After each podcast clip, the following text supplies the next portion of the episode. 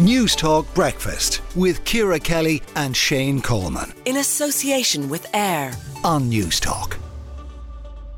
The US has vetoed a resolution at the UN demanding an immediate ceasefire in Gaza after proposing its own draft urging a temporary ceasefire. And Sean Bell, retired former fighter pilot, current defence consultant, and co host of the Red Matrix podcast, joins us. Good morning to you, Sean. A lot of this is down to semantics and words, isn't it? That, that the, government, the government of the US won't call for a ceasefire because a ceasefire eh, is something that in normal terms heralds the end of a war and, and Israel isn't going to I suppose that's unpalatable to, to Israel at the moment.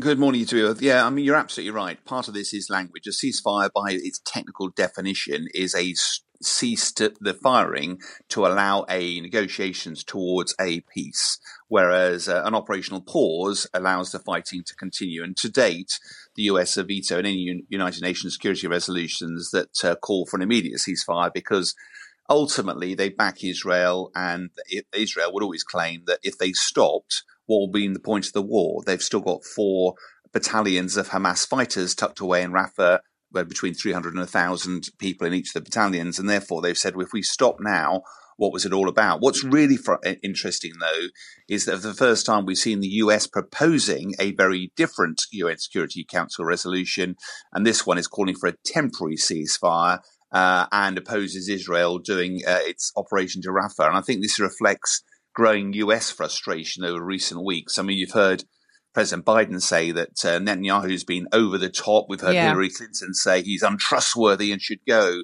And I think this U- new UN resolution, which has um, much more potential to get uh, through, shows a sign of US displeasure. Okay, so so a rift between the White House and and the Netanyahu government is that going to have ramifications down the line, Sean? If if Israel is increasingly isolated. Is that likely to result in Israel going completely rogue, or is that more likely to see Israel rein itself in in some way? What's your view? Well, I think the danger is who, would have thought three or four months in from the 7th of October, we'd still be looking at the devastation around at the moment. I mean, over 29,000 killed, 67,000 Palestinians injured, two thirds of those children, humanitarian disaster.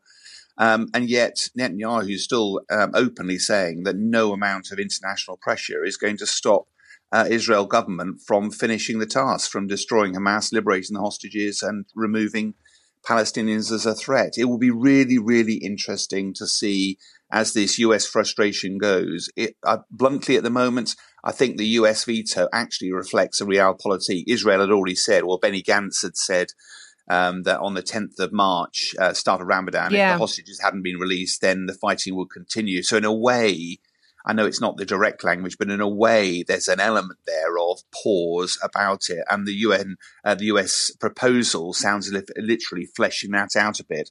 But, um, but there is gradual um, division uh, we're seeing in front of us now, and it's largely the, the whole international community is getting shocked by what's happening, and the US is gradually um, reflecting that view.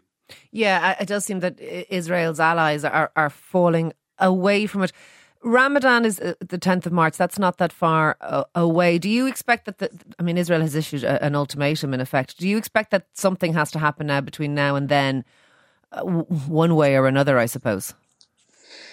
Well, that that is the window of opportunity. There are negotiations going on at the moment, and um, but it's pretty clear that the only way they will succeed is if um, Hamas leadership are sent on exile. And there was some talk potentially Yahya Sinwar, who's the boss of Hamas, may be going with other some of his leadership on on exile. Um, but bluntly, it's quite difficult to see how that will appease uh, Netanyahu, um, and therefore it'll be difficult to see how that will ultimately see a stop.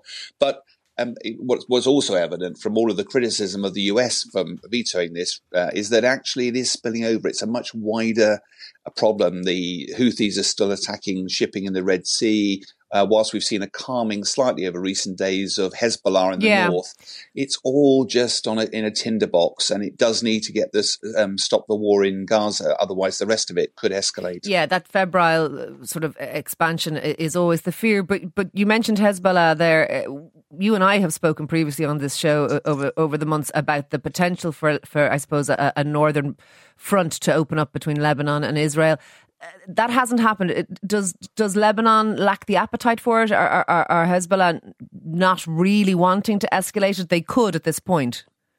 Yeah, without going to a sort of history lesson, um, back in 2006, um, Lebanon suffered tremendously with the last uh, major war um, between Israel and Hezbollah, and there's no appetite to seeing that happen again. Last middle of last week, we saw the biggest series of attacks by Israel onto Hezbollah since the 7th of October, when, if you recall, Yeah. one female Israel soldier was killed, six were injured.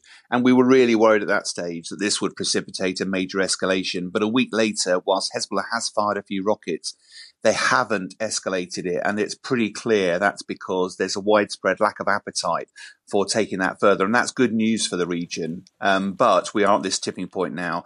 Rafah, let's be clear, the last section in the south of um, of Gaza, over a million refugees. How on earth a military operation can go in there? As a former military guy, how are you going to differentiate between civilians, between Hamas, between hostages, uh, and any air campaign will be absolutely devastating on the ground. It's very difficult to see how this next phase is going to play out.